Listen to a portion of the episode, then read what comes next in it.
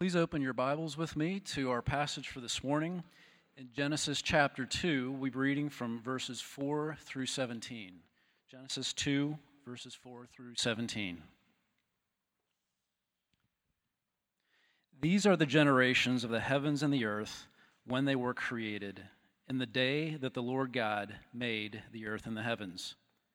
When no bush of the field was yet in the land, and no small plant of the field had yet sprung up, for the Lord God had not caused it to rain on the land, and there was no man to work the ground. And a mist was going up from the land and was watering the whole face of the earth. Then the Lord God formed the man of dust from the ground and breathed into his nostrils the breath of life, and the man became a living creature. And the Lord God planted a garden in Eden in the east and there he put the man whom he had formed. And out of the ground the Lord God made to spring up every tree that is pleasant to the sight and good for food. The tree of life was in the midst of the garden, and the tree of the knowledge of good and evil. A river flowed out of Eden to water the garden, and there it divided and became four rivers.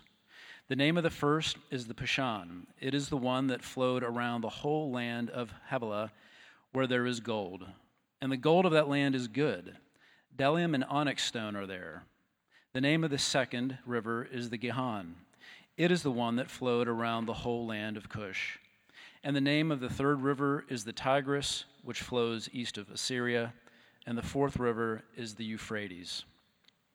The Lord God took the man and put him in the Garden of Eden to work it and keep it.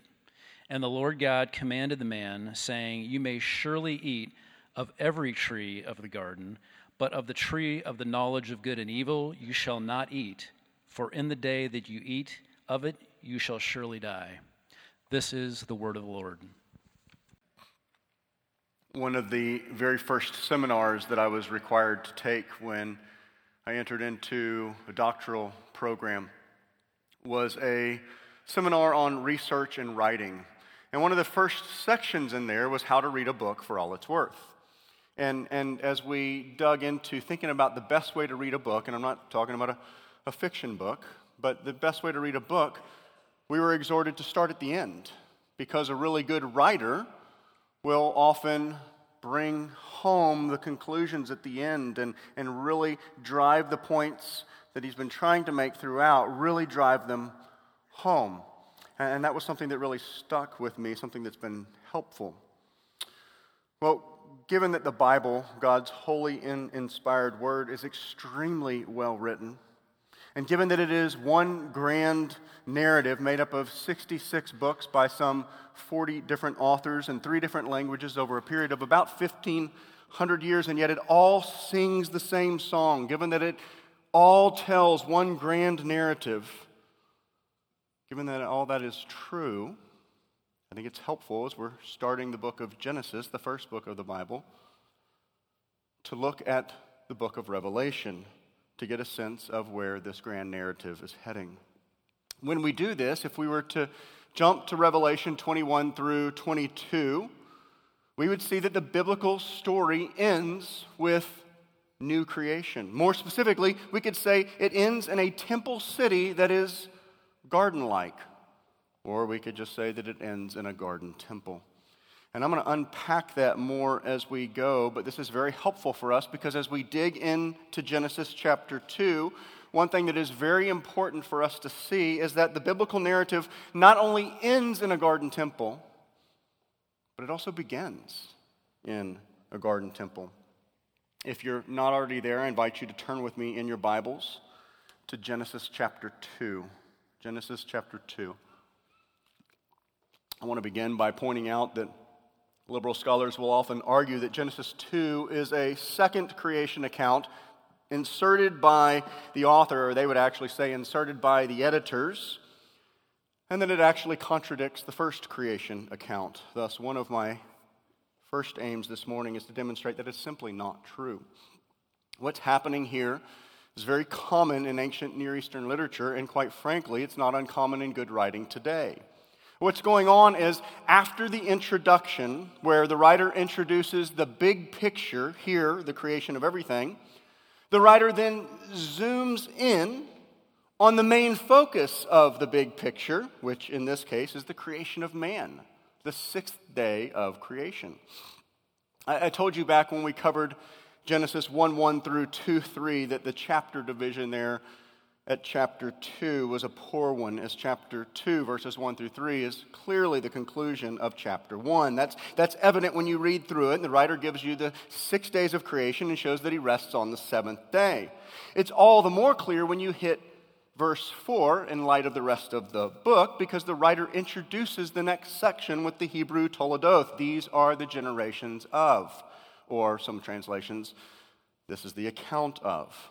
See, after Genesis 1, where you've got your overarching intro, there are 11 of these. These are the generations of, which breaks Genesis up into 10 sections. And each one of these, with the exception of the first, starts with a person. So you have statements like these are the generations of Adam, these are the generations of Abraham. And the point of each is not the person mentioned, but the one that's going to come through that line. Here in chapter 2, given that we're at the very beginning, it makes perfect sense that Moses says these are the generations of the heavens and the earth because there weren't any people yet.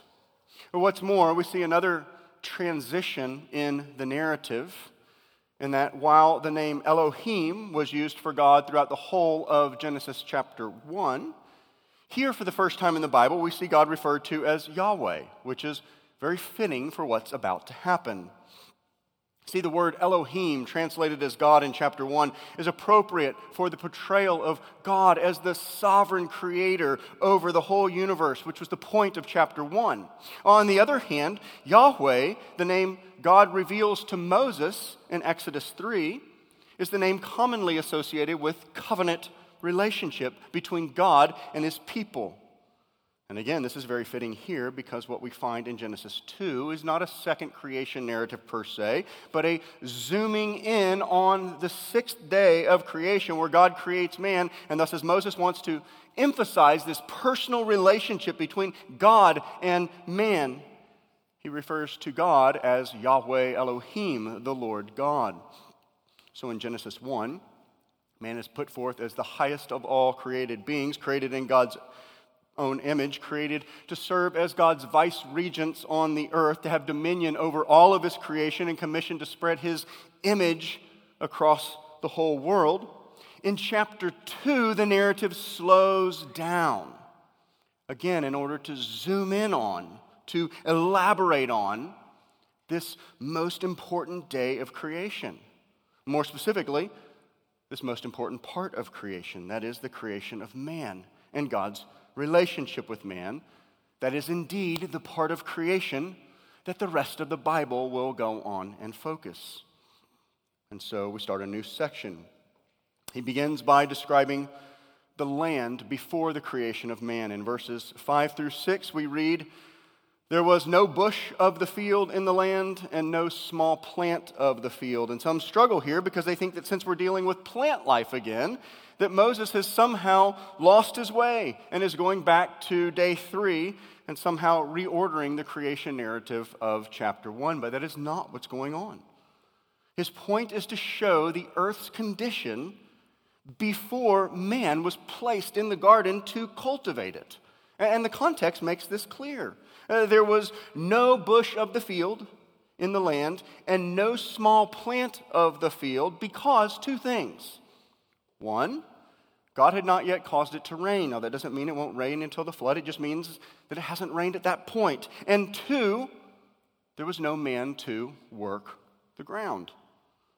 So, see, these certain types of plants that are, that are different from what you have in Genesis 1 were not yet created because God had not yet created man. Moses is, Moses is carefully setting the stage for, for, for where this narrative is going.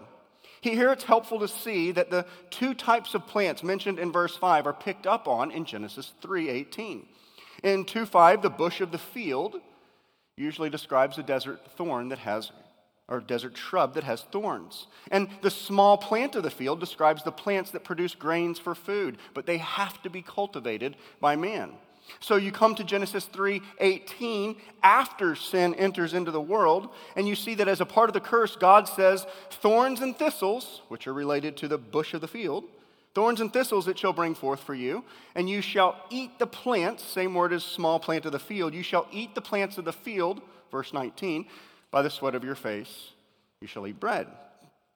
I find Ken Mathews helpful in here in his commentary. He says, quote, when viewed this way, we find the shrub and plant of 2 5 are not the same as the vegetation of 1, verses 11 through 12.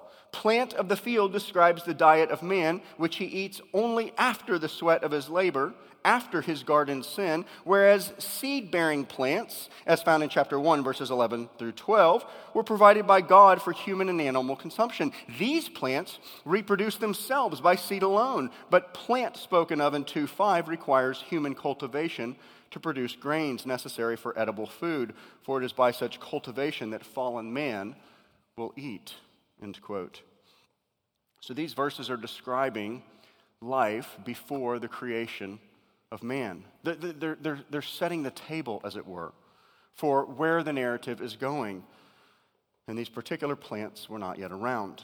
You know, what's more, we've already seen that it hasn't yet rained on the land. Now, the ESV says in verse 6 that a mist was going up from the land and watering the whole face of the ground. And, and, I want to point out that if you're reading an ESV, you've got a little footnote there, several of the other translations as well, noting that the word mist can also be taken as spring, which is the way most of your commentators take it. To me, it makes the most sense here, given that you've got this river that will become four rivers, mentioned in verses 10 through 14, that water the whole garden. And thus, what we have is this beautiful picture of the beauty of God's creation before the fall, you've got this well watered, luxurious place, this beautiful garden with an uninterrupted, spring fed cycle of water, with a slight hint of where the narrative's going, given the mention of the plants that would be tended by the sweat of man's brow, which all leads to verse 7, the description of man's creation. Look back at the text. Here we see Moses tell us that it's Yahweh Elohim, the covenant God, who does the creating, pointing to the covenant relationship between God and man. Here we're told that the Lord God personally formed the man from the dust of the ground.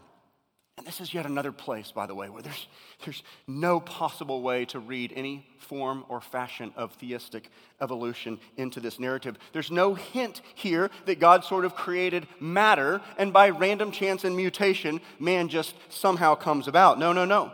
You, you cannot read the text that way. There's a closeness between God and his creation. God fashions man very purposefully the picture is a skilled potter making his grand creation.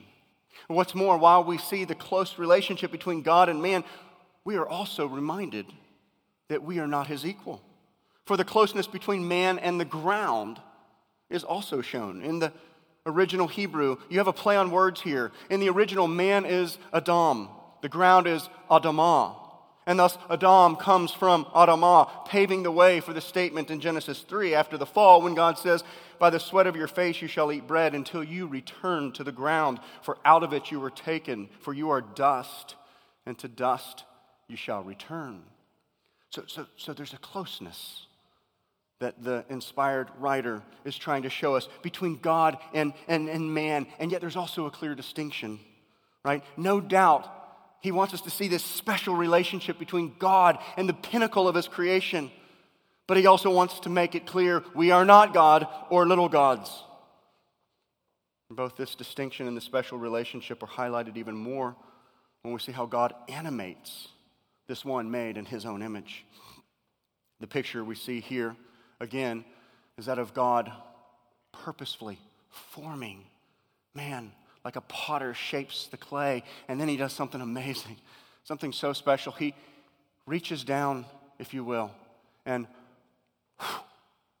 blows a puff of divine air into his nostrils, and the man becomes a living being. And while chapter 1 tells us the animals are also living creatures, there's a vital distinction between man and the animals here. In Genesis 1 and again in verse 19 of Genesis 2, the source of the animals is the ground, and the animals are simply said to come forth from it in a moment. But man, Adam, on the other hand, also comes from the ground, but is fashioned by God as a potter fashions his clay, and we see that the fountain of life for the man is the very breath of his creator.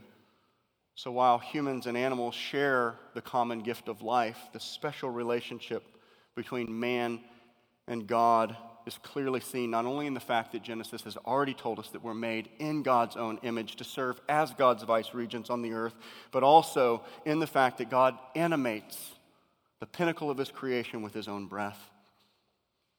The narrative of this glorious relationship between God and man is not finished.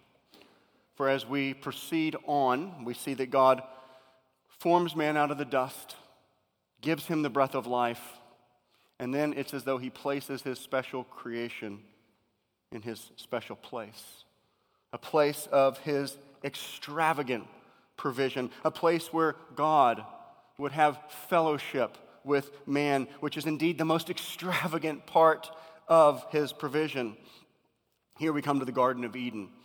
And this garden, as I alluded to earlier, seen through the lens of whole Bible theology, should be seen as a garden temple that will ultimately be fulfilled in the new heaven and new earth, which will be the Holy of Holies among men. And I'll try to point out some indicators as we go. First, we see God's provision of a glorious place as we see that this garden temple is a well watered garden, symbolizing the fact that it is full of life. In verse 10, we see that a river flows out of the Garden of Eden, almost certainly bubbling up from the subterranean spring spoken of in verse 6. And then four other rivers go about irrigating all of the land. This is important because we also see this idea of a river flowing from God's temple as you continue on in the biblical narrative when you come to Ezekiel 47, where Ezekiel's looking ahead to another temple, a temple that's not yet come. And this temple has water issuing from below the threshold, indeed, a river. Ezekiel describes the water as flowing down from the temple, giving life to everything in its path, including the trees, which he says, whose leaves will not wither and their fruit will not fail. And then this river flowing from God's temple is again picked up on when we come to Revelation 22, where we see the river of the water of life, bright as crystal, flowing from the throne of God and the Lamb through the middle of the street of the city. And there on either side, the tree of life that we haven't even commented on yet, but that's from Genesis 2. The tree of life with its 12 kinds of fruit, yielding its fruit each month. And these parallels are important. And there's more. Not only does this garden temple have a river flowing from it, but we also see an extravagant banquet God has prepared for his people. Consider verse 9, where we read that God gave man every tree that is pleasant to the sight and good for food. Commenting on this, one commentator says, all kinds, pleasing and good, all evidence the extravagance the garden offered. Any charge that God is stingy is unfounded.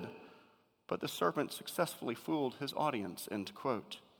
Everything they wanted or needed was right there. Every good tree was there, pleasing to the sight, good for food. Adam and Eve and their progeny would have never wanted for anything. They were invited to feast at God's lavish banquet every single day. Of course, this idea of God's lavish banquet is picked up on as the Bible starts to look ahead to the fulfillment of the garden temple. In Luke 22, verse 28 to 30, Jesus tells his disciples, You are those who have stayed with me in my trials, and I assign to you, as my Father assigned to me, a kingdom, that you may eat and drink at my table in my kingdom. Fast forward right to the end, and you see the recapitulation of the abundant banquet for all eternity. In Revelation 19, we read, Hallelujah! For the Lord our God, the Almighty, reigns. Let us rejoice and exult and give him the glory. For the marriage of the Lamb has come, and his bride has made herself ready. And as you read on, the angel says, Write this Blessed are those invited to the marriage supper of the Lamb. In God's original garden temple, you find a well watered paradise with everything the first couple could have ever imagined needing, but God has not done. In verses 11 to 12, we're told that there was gold in the land, and the gold in the land was good, and that bdellium and onyx stone were there. Uh, again, let me quote from Mathews. I think he's helpful. He says, quote, Although the location remains elusive for the modern cartographer, the point of the description is clear for the reader. The habitat God has provided is bountiful and beautiful. It has rich resource of life-giving water and is adorned with precious metals and jewels. The good gold echoes the good creation of chapter 1 and testifies to God's excelling provision for the human couple, end quote. Again, I want to point out, as I'm calling this a garden temple, pointing to future temples and to the ultimate temple, but gold was a vital part of the tabernacle and the temple's furnishings. And the onyx stone was essential to the high priest's garments, especially the ephod, where the names of the 12 tribes were inscribed. See, this whole account of the garden, the garden temple, is loaded with imagery of the later temple, culminating in God dwelling with man in the new heavens and new earth. But we're not done yet, for we still need to consider man's role in the garden temple. First, it's clear that man is to enjoy the garden. If you look at verse 15, we read that God took the man and put him in the Garden of Eden. The word translated put here in verse 15 is literally caused to rest. This idea of rest we discussed last week, and it's obviously important biblically. It has the imagery of a king resting from his enemies. Thus, God prepares the garden for man's safety where he can enjoy God's presence, where he can rest in God. What's more, we've already alluded to the fact that man was to partake of every tree in the garden, every tree that is except the knowledge, tree of the knowledge of good and evil, which we'll come to in a bit. It's also important that we see that man was placed in the garden to work it and to keep it. And this is closely tied to the commission of Genesis 1:28 where the first man and woman were to serve as God's vice regents in the land having dominion over the land spreading his image across the earth. Here then as part of that commission man is to work and keep the garden. But we should note here that work is not a result of the fall. Sometimes described that way, but that's just wrong. When we look at the results of the fall, we see that work becomes much more difficult. As a result of the fall, everything becomes hard, often painful, but here, man is called to work the garden before the fall. God created the world and everything in it, and man to work it, to subdue it, to have dominion over it. The word for work is common word for tilling the soil, basic labor, sometimes used for worship. See, before the fall, productive work was all part of God's good plan for his people. What's more, man's not only called to work the garden, but he's also called to keep it. And this word keep is often used later in the biblical narrative for the duties of the Levites in keeping or guarding the tabernacle and then later the temple. In fact, these two words, work and keep, taken together as they are here, is found elsewhere in the Pentateuch only in the context of the duties of the Levites keeping, guarding the tabernacle or temple. In those texts, we see that the Levites were to work the tabernacle. They were to, to guard the tabernacle from anything unclean. And so, again, we see Moses is putting forth the garden. It's a garden temple, in that it's God's special place where he uniquely would dwell with his people. Now, we've yet to talk about the two important trees in the garden. We need to do that. I'm going to do it quickly and elaborate on it more when we come to chapter 3. In the middle of the garden temple, you've got the tree of life and the tree of the knowledge of good and evil. And very little is said about the trees here in chapter 2, except that they're there. And thus, to have a basic understanding of them, you really have to fast forward to chapter 3 and, and, and beyond.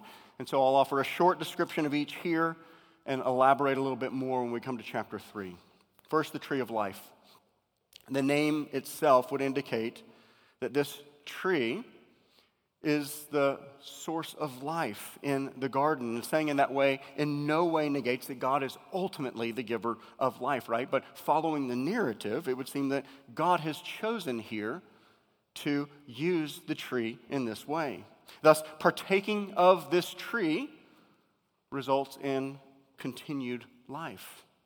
The barring of somebody from this tree results in death, as you see at the end of Genesis 3 and then picked up on in Revelation.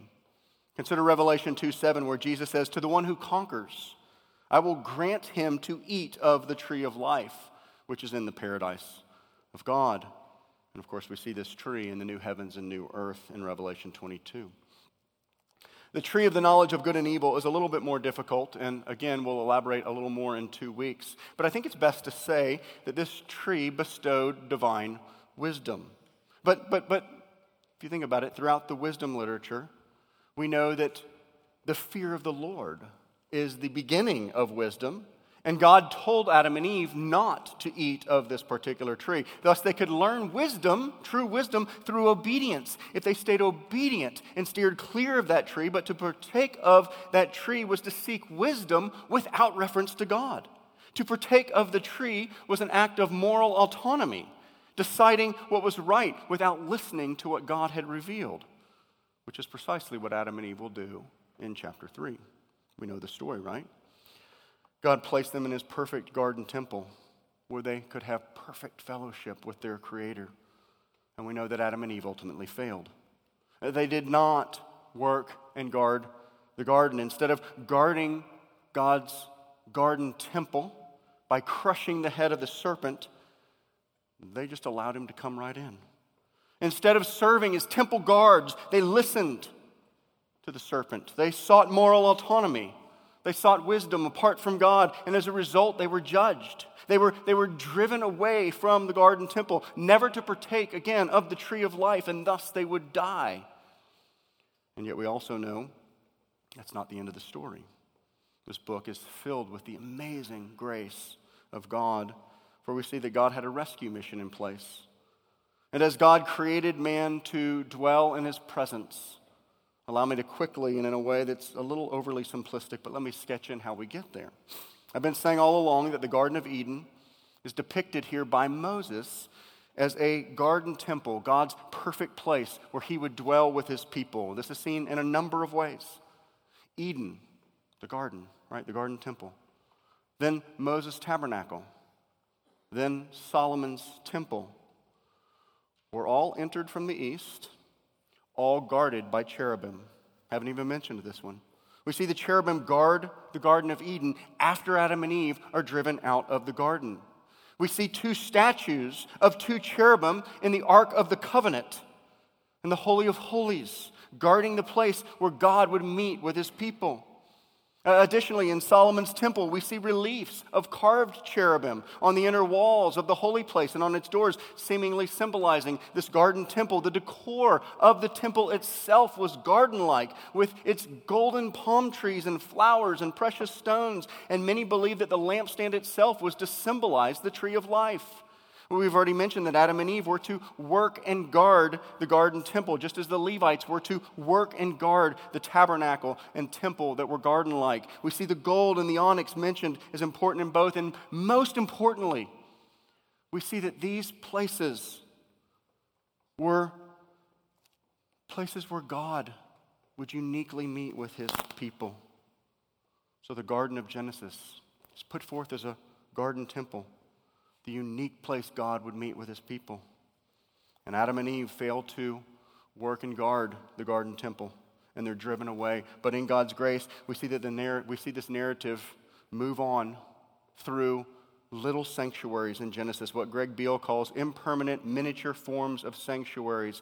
Have some listed in your outline, and time precludes discussing them, but you can consider them precursors to the tabernacle. Then you get to the book of Exodus, and perhaps some of you have wondered why such a fast moving, exciting narrative uh, comes to a screeching halt, right? to describe in somewhat painful detail. And you know what I'm talking about if you're in your Bible reading plan and you get there, in somewhat painful detail to describe the tabernacle and all the parts of the tabernacle, God's unique place to meet with his people that is, oh yeah, just so happens to be garden like. Tedious as it seems, it is, as T.D. Alexander says, quote, a major advance forward in the biblical meta story. For now, God resides permanently with one nation, end quote. Later, under King Solomon, you get to another advancement in this, in this theme, right? In that there's now a permanent structure built, Solomon's temple, and again, it's garden like. Of course, after Solomon, you've, you've got this series of kings that rebel and, and, and lead the people to do the same. And so a major reversal occurs in the narrative. In 586 BC, the Babylonians destroy the temple. And we see a, a, a, recapitulation of Adam and Eve being kicked out of the garden, just like Israel or the, the recapitulation where you see Israel driven out of the promised land, taken into captivity. Then they're brought back in 538 BC under King Cyrus. The rebuilding of the second temple, which is completed in 516 under the leadership of the prophets Haggai and Zechariah. And it's then at the coming of the Lord Jesus where you see the next significant development in this biblical theme. In the Gospel of John, we read, In the beginning was the Word, and the Word was with God, and the Word was God. And then in verse 14, we're told, The Word became flesh and dwelled among us. And that word is literally tabernacled, templed among us. God became flesh and tabernacled among us. See, the incarnation of Jesus is a, is a watershed moment in this idea of God's temple, this idea of God dwelling on earth, God dwelling with his people. And Jesus clearly understood this. This is precisely why in John chapter 2, when questioned by the Jewish leaders, who, who gives you the authority for doing these things? Jesus responds, Tear this temple down, and in three days, I'll raise it up again. Jesus was crystal clear. He was the replacement of the temple. We're not waiting for another temple to be built. In the beginning, the garden temple was God's unique place where he met with his people. After the fall, the tabernacle, later the temple became the unique place where God would meet with his people. And then at Jesus' incarnation, his life, his death, burial, and resurrection, Jesus becomes the unique place God meets with his people. And if you want to have a relationship with God, it is only through believing in Jesus' sacrificial death on the cross for sinners like you and me. And let me just pause there because if you're here this morning and you want to be forgiven of your sins, because we're all sinners, you want to be forgiven of your sins, you, you want judgment removed from you, placed on Christ instead of you. You want fellow, fellowship with God we were created to have restored. Then, friend, Jesus is your only hope. Just like He's my only hope, all of our only hope. And I would hold Him out to you today to believe in Christ. Look to Jesus. Believe in Him. We're almost home, but not quite, because the coming of Jesus brings about a major shift in the story, but we're still not to the consummation, right? For if we continue along, we know that there's another key moment. At the day of Pentecost, at Pentecost, the Holy Spirit, God the Spirit, comes to dwell with, within his people.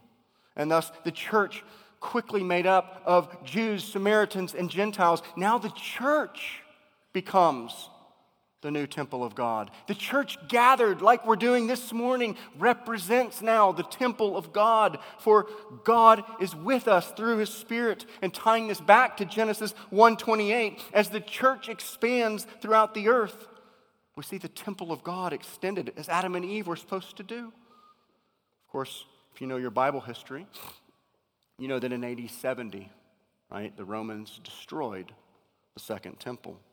But that doesn't matter because, according to the biblical narrative, as Peter says, speaking of the church in 1 Peter 2, he says, As you come to him, listen to this language, as you come to him, a living stone, rejected by men, but in the sight of God, chosen and precious. You yourselves are living stones being built up as a spiritual house. That's temple language.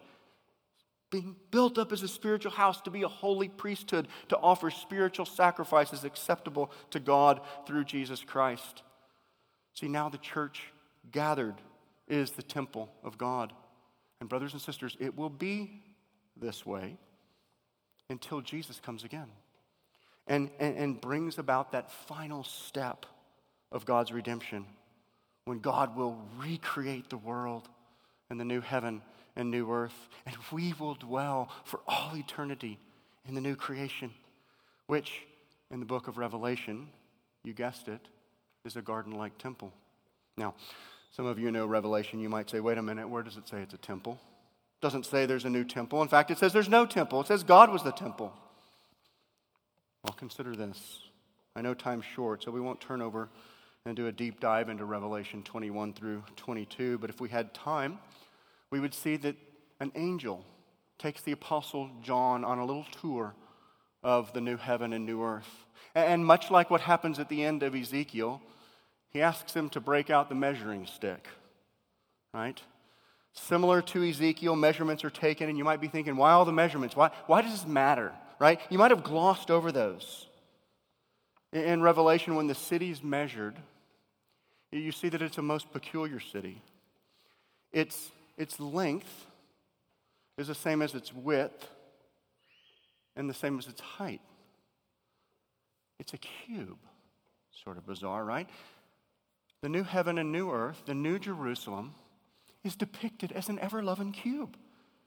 Now, that would mean nothing, except do you know where the only other cube is in the entire Bible? It's the Holy of Holies.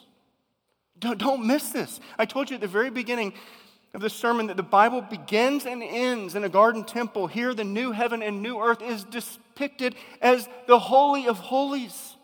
Now, there won't be a temple structure there because the whole point of the temple is God dwelling with his people. Thus, we will dwell for all eternity in the very presence of God, in the Holy of Holies, if you will, in the recreation of the Garden of Eden, where the river, the water of life, flows from the throne of God and the Lamb, and the tree of life resides on either side. And I could go on and on here, but let's just pause for a bit and put some shoe leather on this. Why does this matter? You might be thinking, okay, all right, you know, sort of zoning out parts of the sermon. See a few cool connections, biblical theology, blah, blah, blah. How does that help me on Wednesday afternoon? That the Bible starts in a garden and ends in a garden. Why should I care? Other than perhaps it might help me win a trivia game, right? And I get it. Okay, I'm a bit of a biblical nerd, and I know some of these things are tedious. But you should care. And I should care. Because this is the best news I could possibly deliver to you this morning, or any other morning for that matter. What this means, think about it, that the Bible starts there and ends there. What this means, and in fact, the rest of the Bible bears this out, is that we were created for eternity. Whether we get 90 years or nine years, we were created to live forever in God's special place with Him. And at that point in salvation history, will be the new heaven and new earth, God's garden temple. And what that means is that we're not simply created for 50, 60, 80 years, however long you might get. And by the way, in no way am I downplaying those years. They're very important. Our lives absolutely matter. Make the most of them. I'm not downplaying that at all, but it is a point of perspective. If, say, you're fortunate enough to go 80, but that's all you have, I guarantee you it radically changes how you think about today and tomorrow. You may as well get it all now. Go get it. Get it, get it good. That's all you got. If, however, we were created to dwell with God for a hundred trillion years, and that's just the warm up, that too radically changes how we live. If, if my, again, we'll call it 80 years of life, is the smallest little dot on the spectrum of eternity, then it would be foolish. Indeed, it would be stupid, a fool's errand, to live in the here and now like this is it. No, brothers and sisters, we want to live today like we're going home tomorrow. We want to live right now with a constant gaze toward our eternal home, this glorious garden temple that we get to dwell with God forever. I'm out of time. Let me end with this. We need to get hold of eternity now. It is a game changer in how we think about today. We need to lay hold of this and live each and every day in light of it. This is the North Star for the Christian. Maybe life's going really well for you. Praise God, that's great, but it ain't it. It's not it. And you want to keep focus. Maybe things are bad. Maybe things are hard. You might be walking through the hardest season of your entire life. Hold on tight. This is a blip on our way to eternity. And so, brothers and sisters, let this be an encouragement to you. Our God wants us to see from the very beginning of the Bible. He's got a big, glorious, amazing plan, and He wants to be with us for all eternity, and He's got a place waiting for us. And we want to look to Him, look to that great, glorious day, and live today in light of that reality. Let's pray. Father, I pray that your word would continue to reorient our thinking. Oh God, I pray for myself. I pray for my brothers and sisters that your word would cause us to look to Jesus, look to spending eternity with him. Oh Lord, we need you. We thank you. We pray this in Christ's name. Amen.